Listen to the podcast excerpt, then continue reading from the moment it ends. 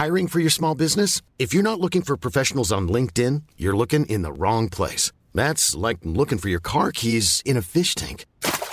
LinkedIn helps you hire professionals you can't find anywhere else, even those who aren't actively searching for a new job but might be open to the perfect role. In a given month, over 70% of LinkedIn users don't even visit other leading job sites. So start looking in the right place. With LinkedIn, you can hire professionals like a professional. Post your free job on linkedin.com/people today.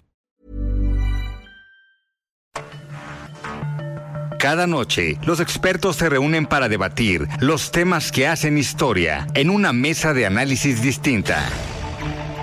Aquí las entrevistas con los personajes y líderes de opinión, junto al análisis profundo de los temas trascendentes. Alfredo Ceja conduce un programa De Frente en Jalisco por el 100.3 de FM. Iniciamos.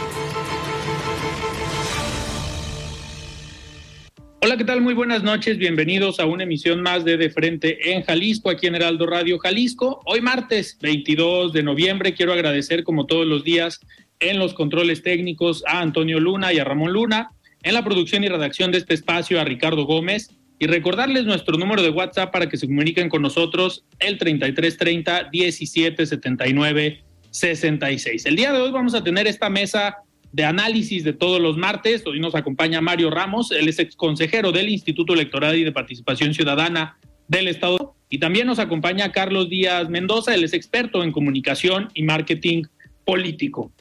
Perdón, les recordamos que los martes tenemos esta colaboración con Raúl Uranga Lamadrid, presidente de la Cámara de Comercio de Guadalajara. Vamos a escuchar este comentario y también nos pueden sintonizar a través de nuestra página de internet, heraldodeméxico.com.mx. Ahí buscar el apartado radio y encontrarán la emisora de Heraldo Radio Guadalajara. También nos pueden sintonizar a través de iHeartRadio en el 100.3 de FM. Y antes de iniciar esta mesa de análisis de los martes, vamos a escuchar el comentario de Raúl Uranga Lamadrid, presidente de la Cámara de Comercio de Guadalajara. Estimado Raúl, ¿cómo estás? Buenas noches.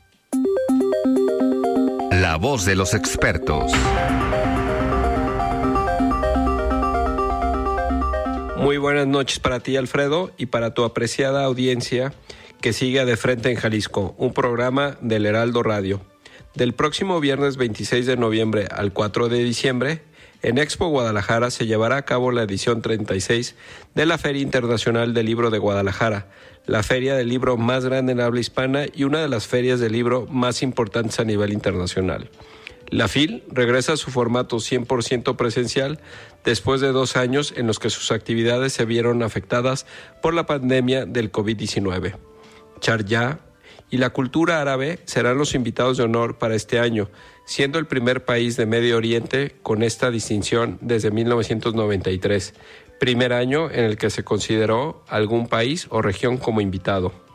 Sharjah es el tercero más grande de los 7 emiratos que conforman los Emiratos Árabes Unidos. Es considerada la capital cultural de los Emiratos Árabes Unidos, siendo nombrada Capital Cultural del Mundo Árabe por la UNESCO en 1998, Capital de la Cultura Islámica en 2014 y Capital Mundial del Libro para 2019 por la UNESCO. Ante el regreso a la normalidad de la feria, después de 2 ediciones con restricciones sanitarias, nos congratulamos de poder recibir a miles de visitantes nacionales e internacionales que generarán además una derrama económica importante en nuestra zona metropolitana. En el marco de la distinción de nombramiento de Guadalajara como Capital Mundial del Libro 2022-2023, invitamos a todos a disfrutar de nuestra FIL, un evento para toda la familia y una gran diversidad de actividades. Disfrutemos de la fiesta de las letras y la cultura. Hasta aquí mi comentario, Alfredo. Que tengan una excelente semana, todas y todos. Nos escuchamos el próximo martes. Muchísimas gracias, Raúl, por este comentario. Y ahora sí, arrancamos esta mesa de análisis. Estimado Mario Ramos, ¿cómo estás? Buenas noches. Hola, muy buenas noches, Alfredo. Un saludo a ti y a todo el auditorio. Qué gusto estar de nuevo otro martes. Y me da mucho gusto darle la bienvenida a De Frente en Jalisco. Hoy nos acompaña Carlos Díaz Mendoza, él es experto en comunicación y marketing política. Estimado Carlos, ¿cómo estás? Buenas noches. Buenas noches, Alfredo. Muchas gracias por la invitación, Mario. Un gusto y saludos al auditorio. Oigan, pues Tenemos varios temas de los cuales platicar.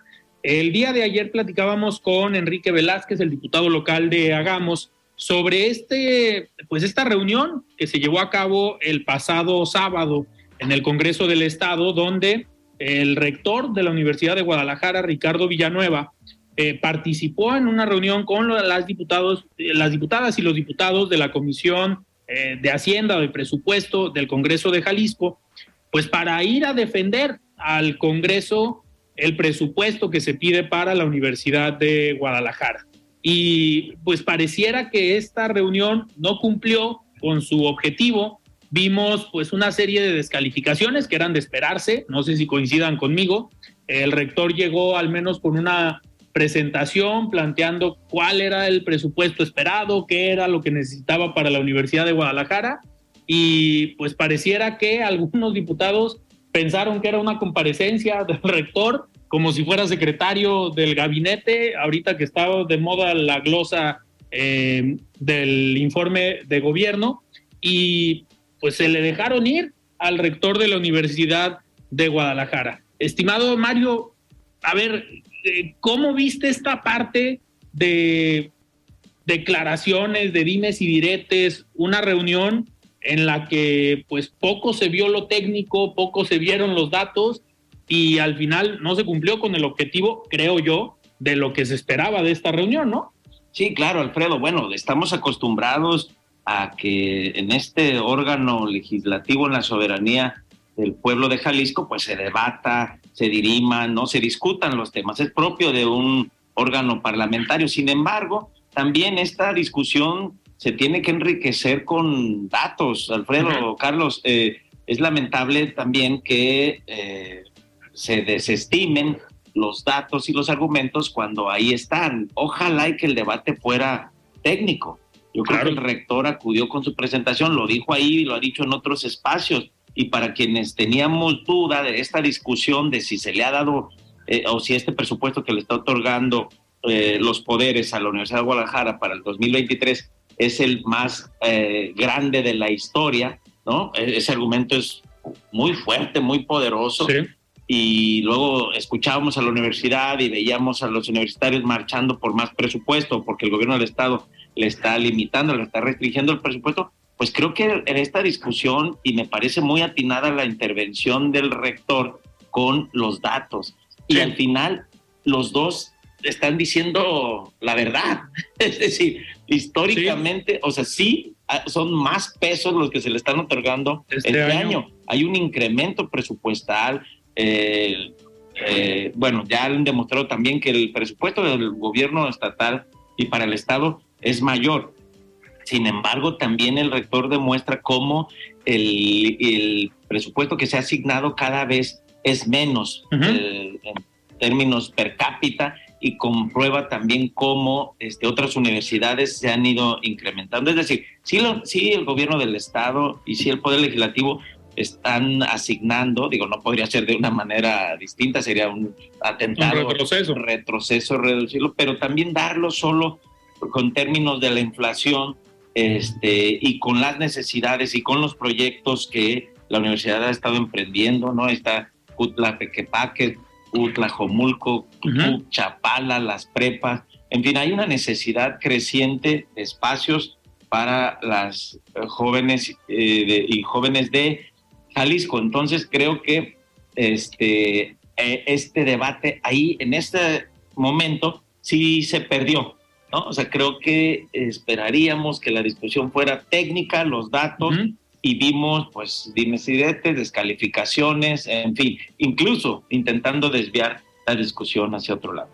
Carlos, tú en la parte de comunicación política pareciera que esta reunión en el Congreso obviamente dejó de lado lo técnico por parte de las diputadas y los diputados de los diferentes grupos parlamentarios, pero se convirtieron en un discurso político más que lo técnico, que lo que se espera en un congreso y al menos en una reunión de una comisión, pues es más que nada el trabajo técnico y el análisis de los datos, no tanto el discurso político.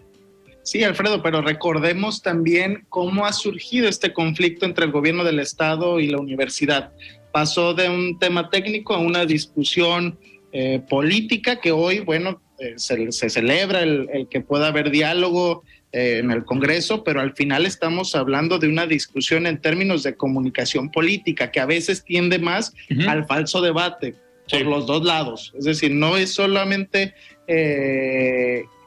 no se han presentado los datos técnicos que pudiéramos hacer un análisis. Recordemos que todo surgió con el Museo de Ciencias Ambientales, ¿no? Por un lado, y por el otro lado el gobernador diciendo es que estamos construyendo un hospital civil muy importante que le va a dar cobertura no solo a Tonalá, sino también a los municipios de la zona oriente del área metropolitana. Y creo que en ese discurso donde se estaban discutiendo temas técnicos, luego pasamos a las descalificaciones de un lado de otro, ¿no? Y entonces, pues bueno, era de esperarse también que ese vaya a ser el tenor de la discusión pública. Sí. Una discusión más centrada en argumentos políticos y no técnicos. Ojalá para el pueblo de Jalisco pudiéramos como ciudadanía y los actores poderse sentar realmente a una mesa técnica, porque también hay que reconocer que si bien los datos, como decía Mario, es verdad que le han dado más dinero, pero no corresponde al esfuerzo que ha hecho la universidad, también decir que es una responsabilidad federal. O sea, eso no se dice, ¿no? Que el presupuesto tendría que incrementarse primero desde lo federal para que luego entonces, si el Estado incumple con lo que le toca,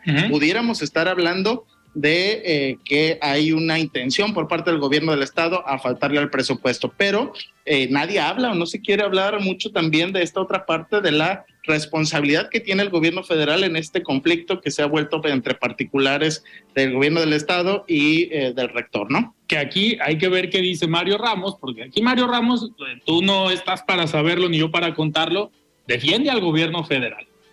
Seguramente va a sacar el argumento que se dijo en la mesa el sábado que el gobierno federal estaba incrementando, creo, si no me falla la memoria, 350 millones de pesos más de presupuesto. Okay, y que, Mario, ¿tú esperas que el gobierno del Estado ponga el otro 50%? ¿Sí ves la postura del gobierno federal apoyando a la universidad a pesar de algunas declaraciones que ha hecho el presidente? Bueno, dice aquí Alfredo que yo apoyo al gobierno federal, yo apoyo... a la razón y hay que reconocer y hay que criticar. No, respecto al gobierno federal, yo creo que el gobierno federal también le ha quedado a deber a la Universidad de Guadalajara.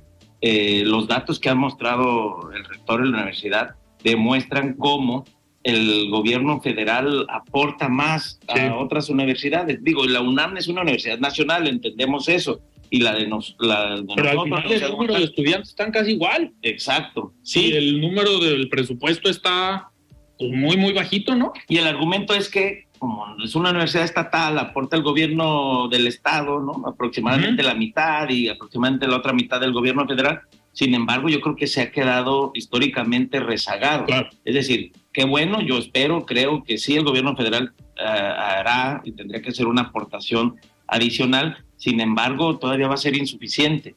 La universidad ha demostrado que ha crecido en su capacidad, pero también no solo para admitir y tener a más jóvenes estudiando, sino también la calidad, y los indicadores lo demuestran, ¿no?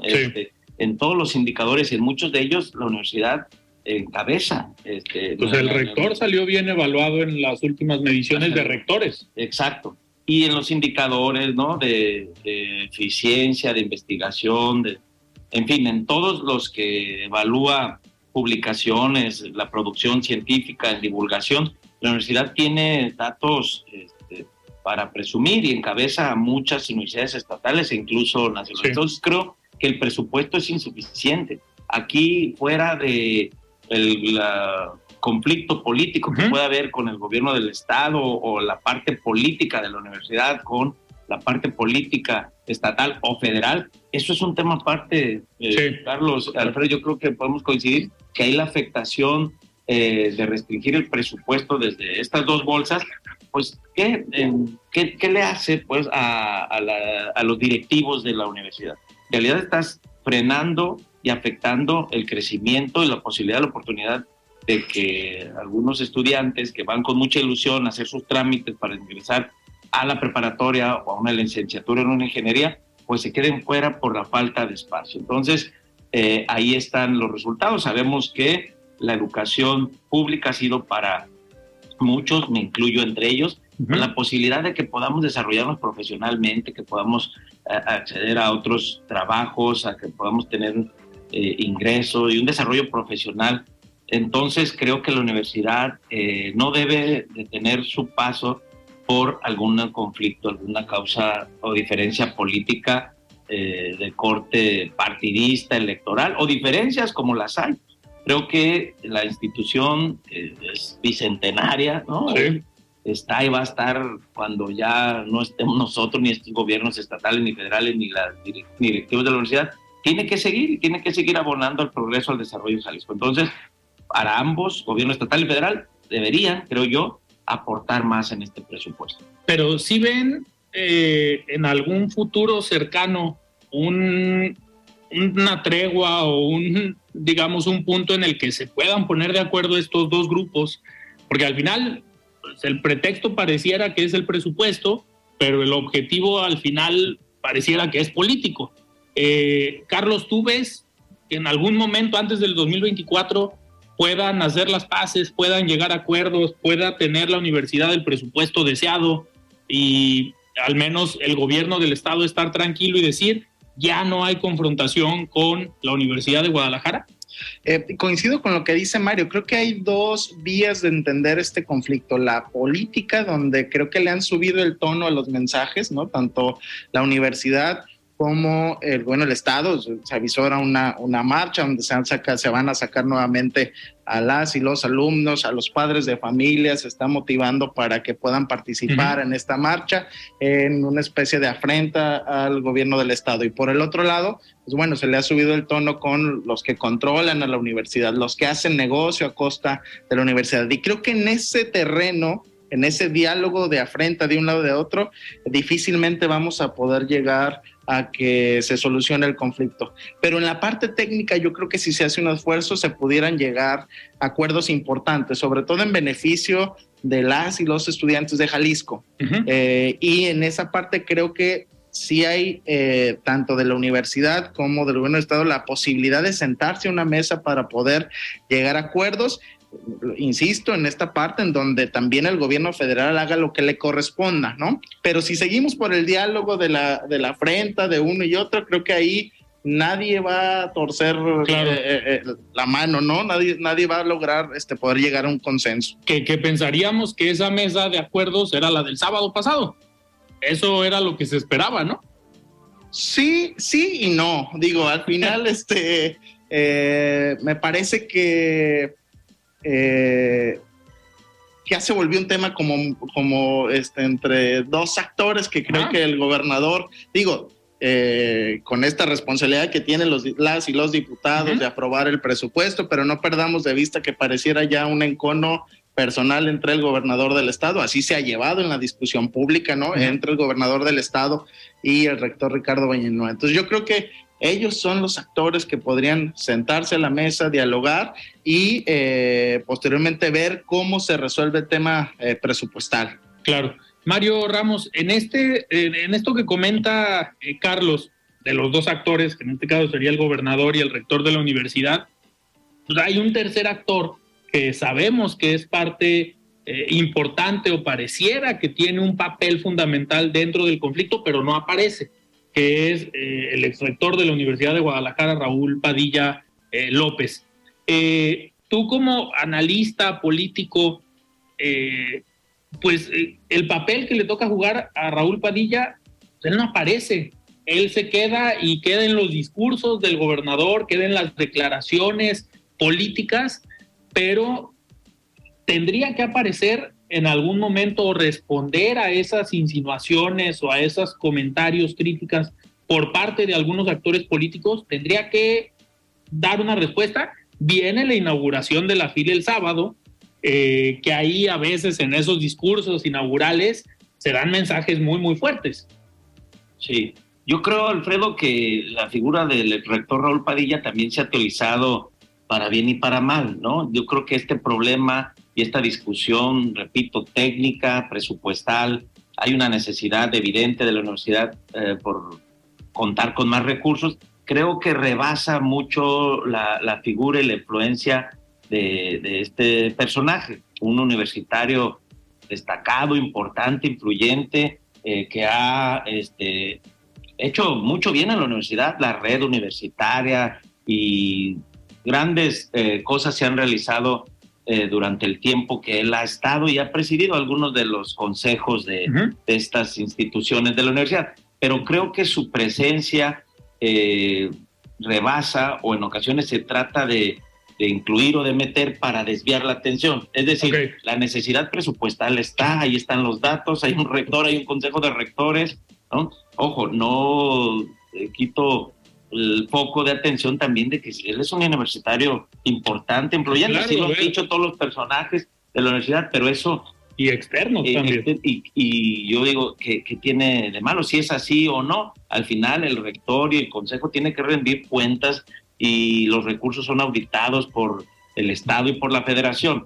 Entonces, no sé, como tú dices, si lo abordan los medios en la inauguración de la fila y le preguntan su opinión, él podrá contestar sobre si ve o no adecuado lo que está ocurriendo en este conflicto, esta disputa por el presupuesto.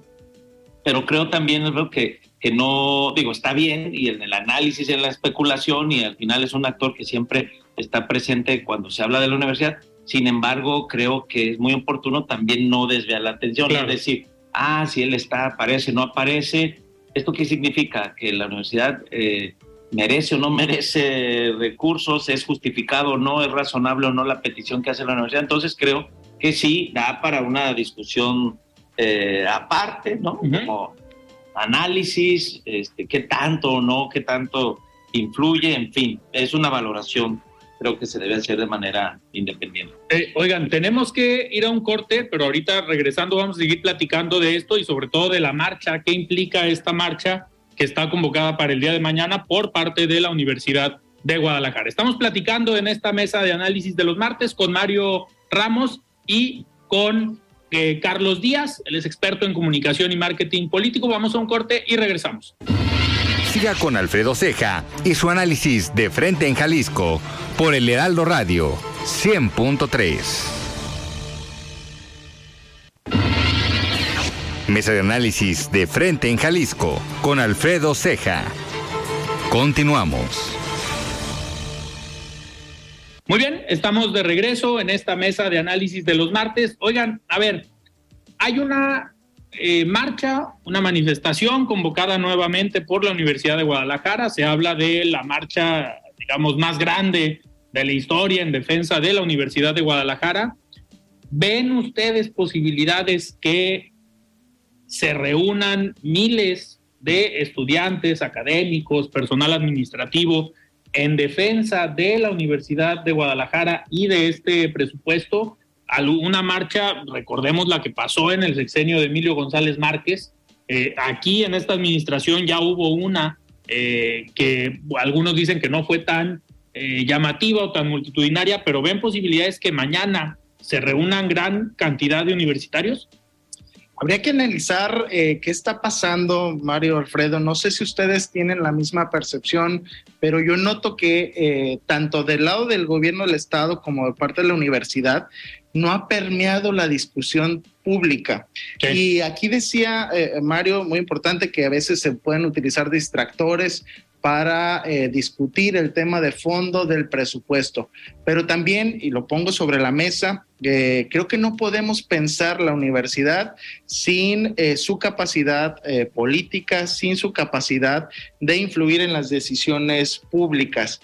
Y en este sentido creo que es lo que ha permitido o es lo que ha llevado a un discurso que está en las cúpulas, uh-huh, que está en el círculo rojo, ¿no? Que hay una discusión por parte de MC, incluso ahí vemos algunos actores de los otros partidos queriéndose sumar o no, en fin, pero creo que hacia abajo no ha permeado como en otras ocasiones, sí, donde yo veía más un sentimiento universitario por salir a defender lo que ha sido la casa de muchos, entre ellos me incluyo, pero hoy no noto a las y los estudiantes con ese compromiso, con esa causa, ¿no? Tampoco veo un respaldo total por parte de quienes simpatizan con el gobierno del Estado. Es decir, me parece que es un conflicto que se ha quedado un poquito fuera de la discusión pública. No sé si ustedes perciben eso.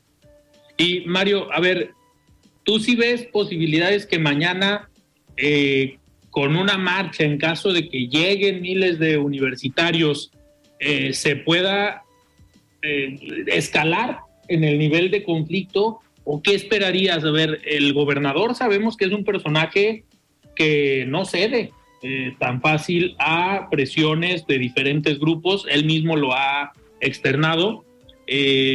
¿No es un riesgo el convocar a una marcha teniendo al gobernador con una postura firme en cuanto a los recursos hacia la universidad? ¿No crees que esto pueda aún polarizar más la discusión?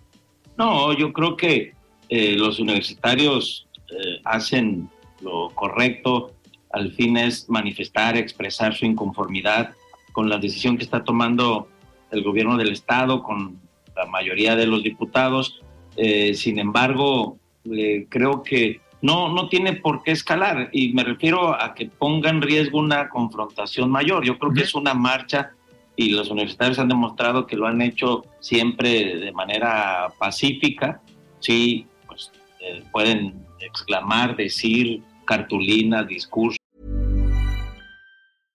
Imagine the softest sheets you've ever felt. Now imagine them getting even softer over time. That's what you'll feel with Boll & Branch's organic cotton sheets. In a recent customer survey, 96% replied that Boll & Branch sheets get softer with every wash. Start getting your best night's sleep in these sheets that get softer and softer for years to come. Try their sheets with a 30-night guarantee. Plus, get 15% off your first order at bollandbranch.com. Code BUTTERY. Exclusions apply. See site for details.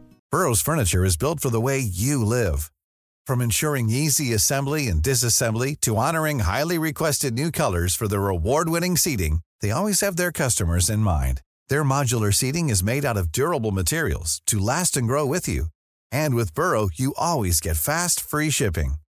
Get up to 60% off during Burrow's Memorial Day sale at burrow.com/ACAST. That's burrow.com/ACAST. burrow.com/ACAST. Los gritos, eso forma parte de la vida democrática, de la libertad de asociación, de expresión, de libre tránsito, y creo que el gobernador y su gobierno son respetuosos de estas expresiones y manifestaciones. Ahora bien, no creo, como tú bien señalas, que la marcha por sí sola pueda hacer cambiar la postura del gobernador. También lo conocemos, hemos visto, ha habido muchos intentos, ha habido muchos momentos para poder conciliar, encontrar, ¿no?, la salida, y esto no se han dado. Yo cada vez soy un poquito más escéptico de que esto ocurra, ¿no? El presupuesto al final está planteado, vemos que en otros ámbitos se siguen debatiendo y discutiendo. Entonces creo que está bien, celebro que la universidad y los estudiantes, profesores, directivos salgan, manifiesten su postura, no se queden callados. Sin embargo, tampoco creo que eso haría cambiar, ojo, la opinión del gobernador. Sin embargo, creo que sí puede haber una afectación en la percepción que tenga la población sobre el gobierno del Estado y sobre los diputados. Ahí sí creo. Es esto que decía Carlos. Claro, a ver. Llegarle al discurso a la base, a la gente. Claro, la gente, al ver que salen miles y miles de universitarios reclamando presupuesto y más espacio, son padres de familia que tienen a sus hijos, algunos no alcanzaron espacio en la universidad. Creo que sí puede afectarle, puede mermarle poco en la aprobación que tiene el gobierno. Yo creo que un sector de la población sí le puede hacer sentido y lo puede ver mal, ¿no? Como que se le estuviera regateando recursos a la Universidad Pública de Jalisco. Oigan, y a ver, hablando de marchas, vamos a pasar a un segundo tema de un experto en manifestaciones, de un experto en marchas, en tomar Avenida Reforma, en llenar el Zócalo, como es el presidente de la República. Hace unas semanas, Mario, platicábamos sobre esta marcha ciudadana que convocan en defensa del INE, no en contra del presidente, sino en defensa del INE. Y por primera vez encontramos un tema que, podemos decir, le marcó la agenda al presidente. El presidente estaba acostumbrado en los 4 años que lleva de gobierno a él despertarse a las 5 de la mañana, 4:30, no sabemos a qué hora se despierte, pero a las 7 de la mañana él estar en una rueda de prensa marcando la agenda, marcando la opinión pública y diciéndonos a los medios de comunicación, a la población en general y a la opinión pública de qué se iba a hablar en el día.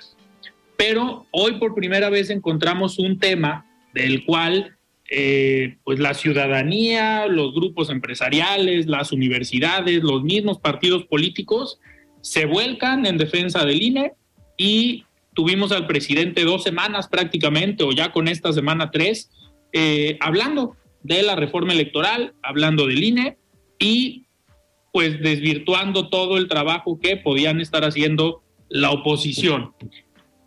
Y su respuesta fue, Carlos, la manifestación a la que convoca, o la marcha a la que convoca este domingo, en defensa de la reforma electoral, sabiendo él que posiblemente no le den los votos.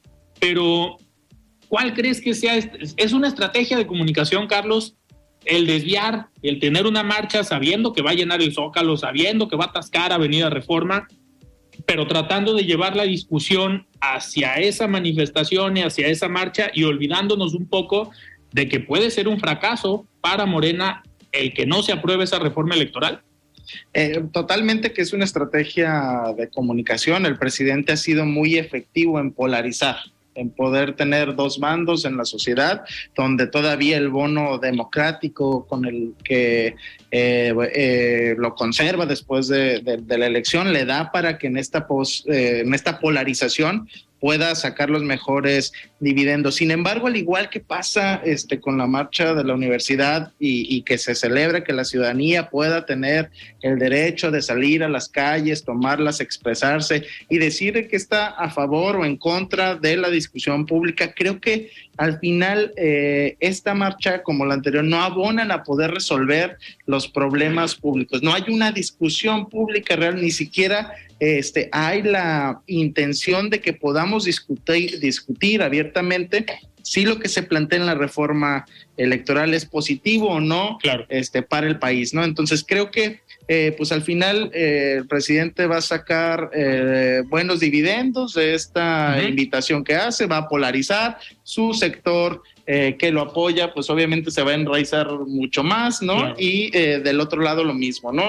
Quien ya no está conforme con las decisiones presidenciales, pues seguramente también fijará una postura mucho más ruda al respecto, ¿no? Sí. Pero al final creo que pues no salimos de lo mismo, ¿no? Sí. Mario, es volver, tú ves en esta manifestación del domingo el acarreo priista de los años 80, donde decían, aquí va a ir el presidente, y llevaban camiones, y era una competencia entre gobernadores para ver quién le aplaudía más y quién le aventaba más papelitos verde, blanco y rojo al presidente de la República.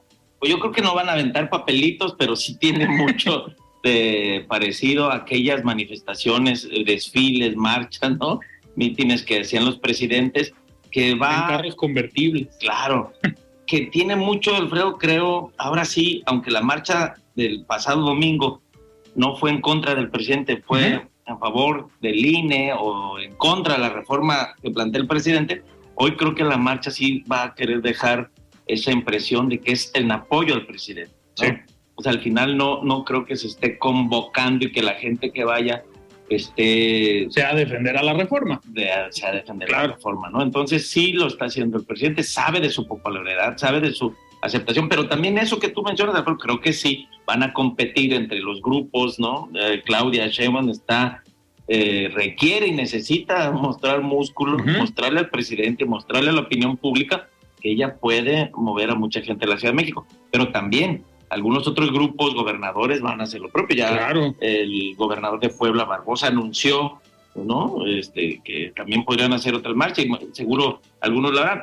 Principalmente tratarán de concentrarlo ahí, en el evento del presidente, en el día del presidente, en el que va a salir triunfante, glorioso, ¿no? Reconocido, aplaudido. Y bueno, como dijimos antes, bienvenidas todas las manifestaciones, marchas, ¿no? Está en su derecho y la gente también tiene todo su derecho a manifestar su apoyo al presidente, pero creo que, al igual que decíamos hace un momento en el tema Jalisco, en ocasiones nos falta argumentos, datos y una discusión más técnica, ¿no? Y bajarlo a la población para que todo el mundo conozca y sepa que se está discutiendo y que no quede nada más en estoy a favor o estoy en contra del presidente. Hay aspectos de la reforma del presidente que son muy positivas y hay algunos otros que tendrían que discutir. Entonces, bueno, ya veremos a ver qué ocurre con esta marcha. A ver, ahorita que dices puntos positivos, antes de pasar a ese tema que sí nos gustaría que a lo mejor que nos comentaras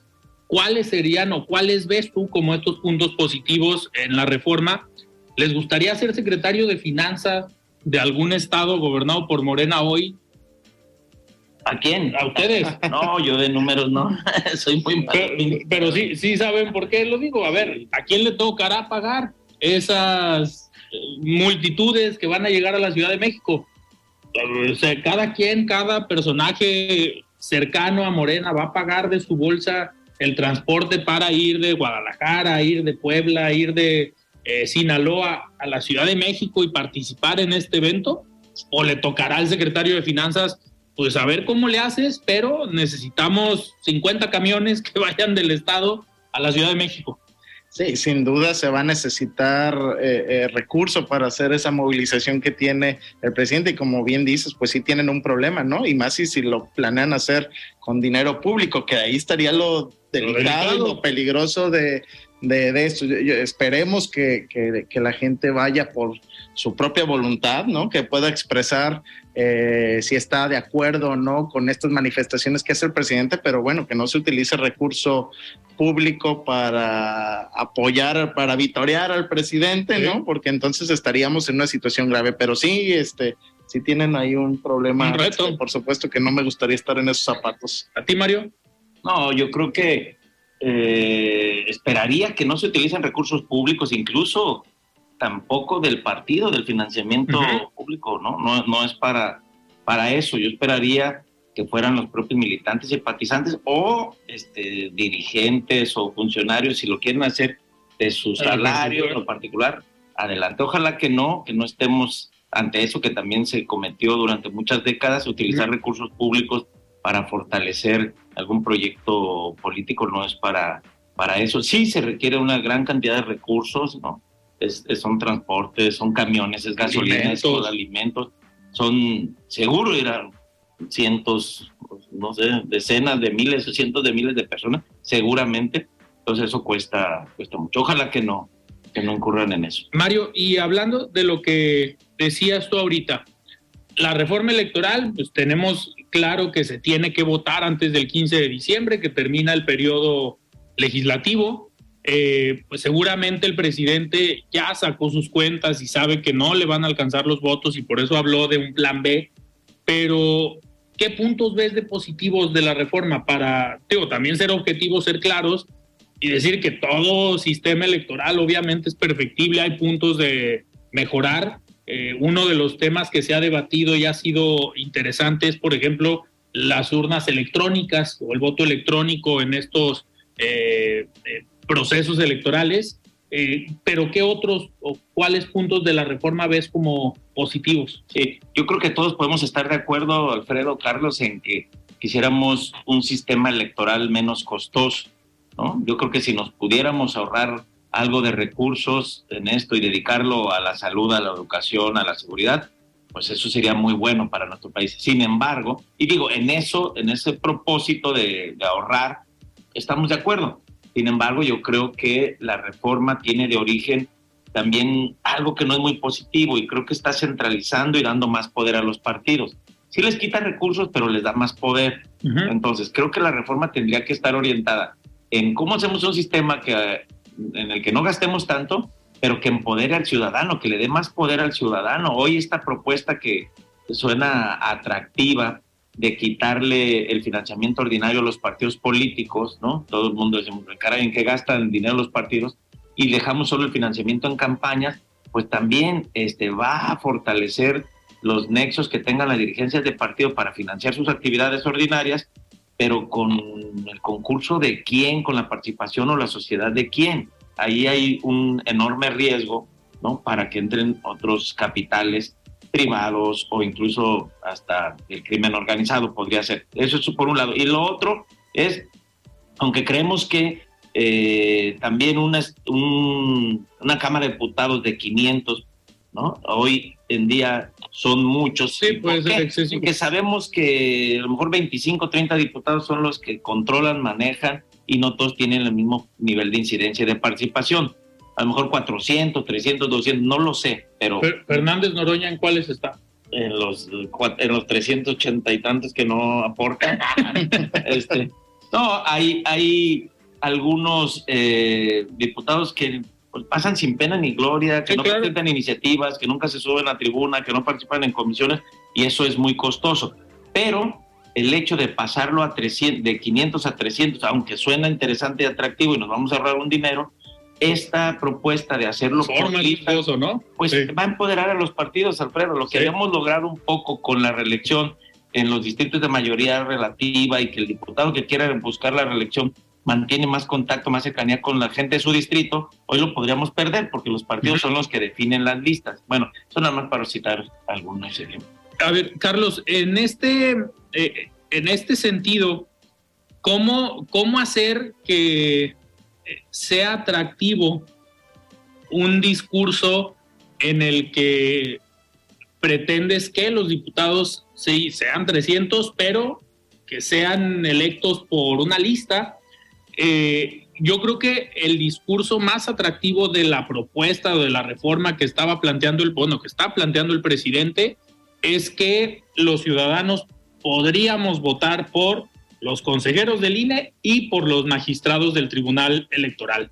Eso al final es un discurso atractivo para un gran porcentaje de la población, pero a lo mejor para los que estamos inmersos en estos temas, pues sabemos que es muy riesgoso dejar a la elección de nosotros mismos, la elección de quiénes van a ser los árbitros electorales y quiénes van a ser los magistrados del Tribunal Electoral.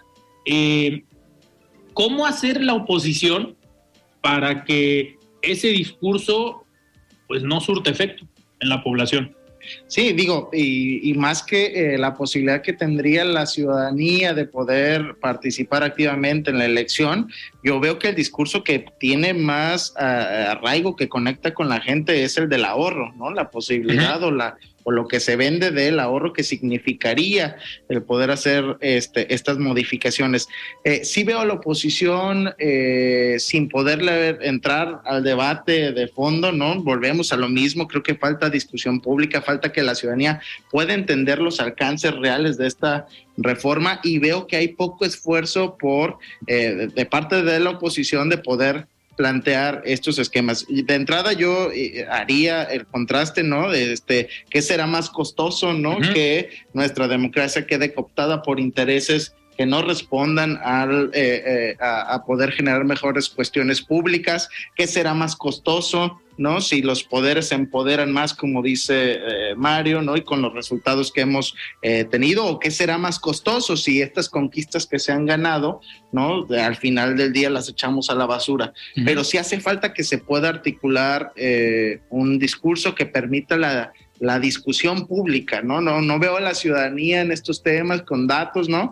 Por un lado sí la parte de ahorrar, y del otro lado el debilitar a la institución, pero no llegamos al fondo del asunto, y entonces eso es preocupante en términos de una ciudadanía más empoderada, una ciudadanía que esté presente en la toma de decisiones, y sí es necesario que la oposición haga ese esfuerzo de no meterse al falso debate, ¿no? De no pelear en esas arenas que al final pues no le dejan nada a la ciudadanía, porque solamente están abonando a esta estrategia de polarización del presidente, donde unos son los buenos y los otros somos los malos, o claro, son los malos, ¿no?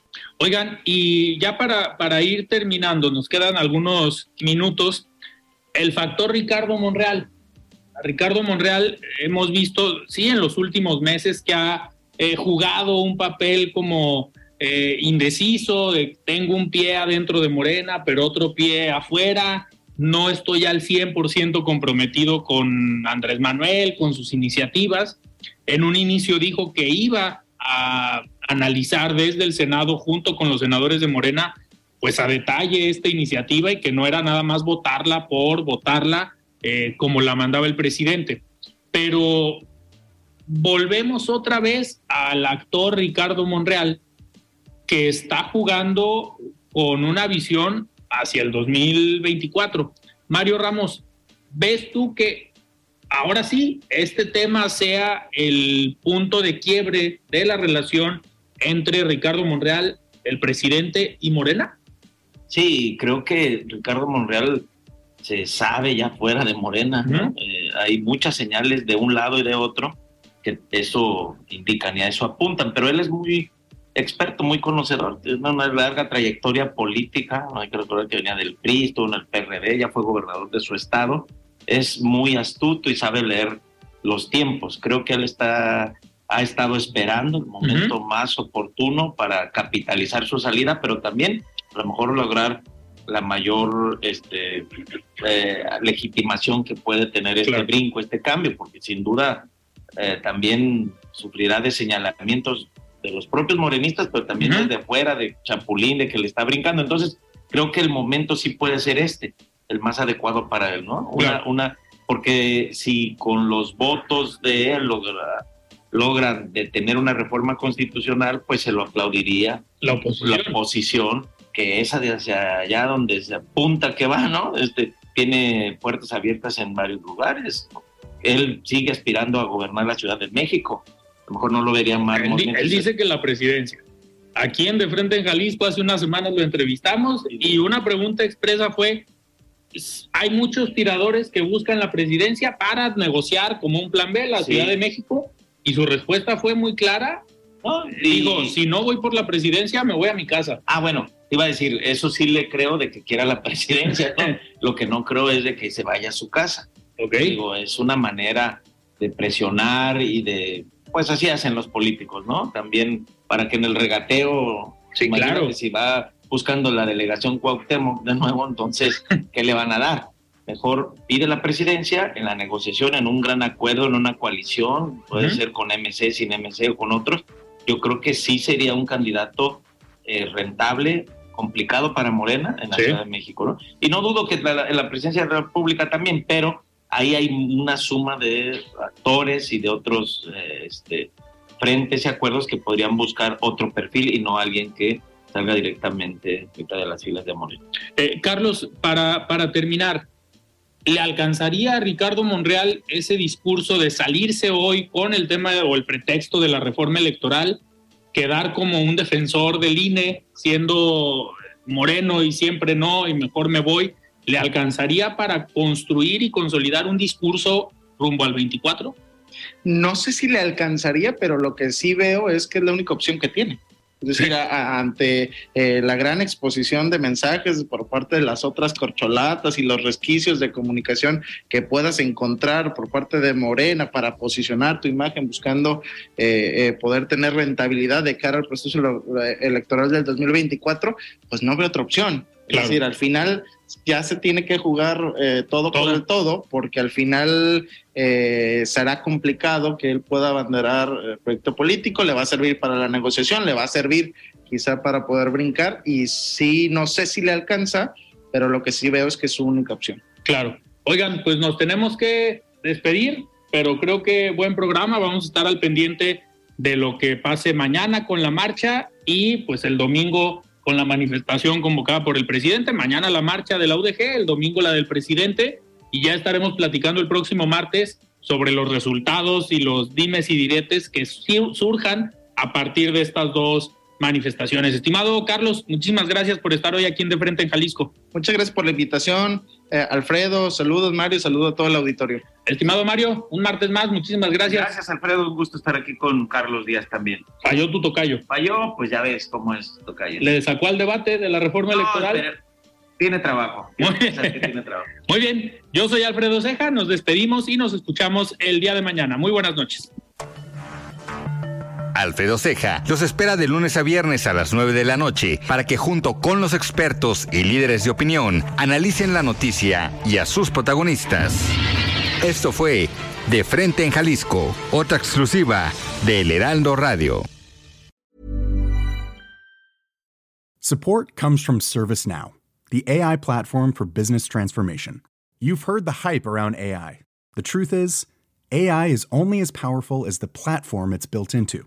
ServiceNow is the platform that puts AI to work for people across your business, removing friction and frustration for your employees, supercharging productivity for your developers, providing intelligent tools for your service agents to make customers happier. All built into a single platform you can use right now. That's why the world works with ServiceNow. Visit servicenow.com/AI for people to learn more.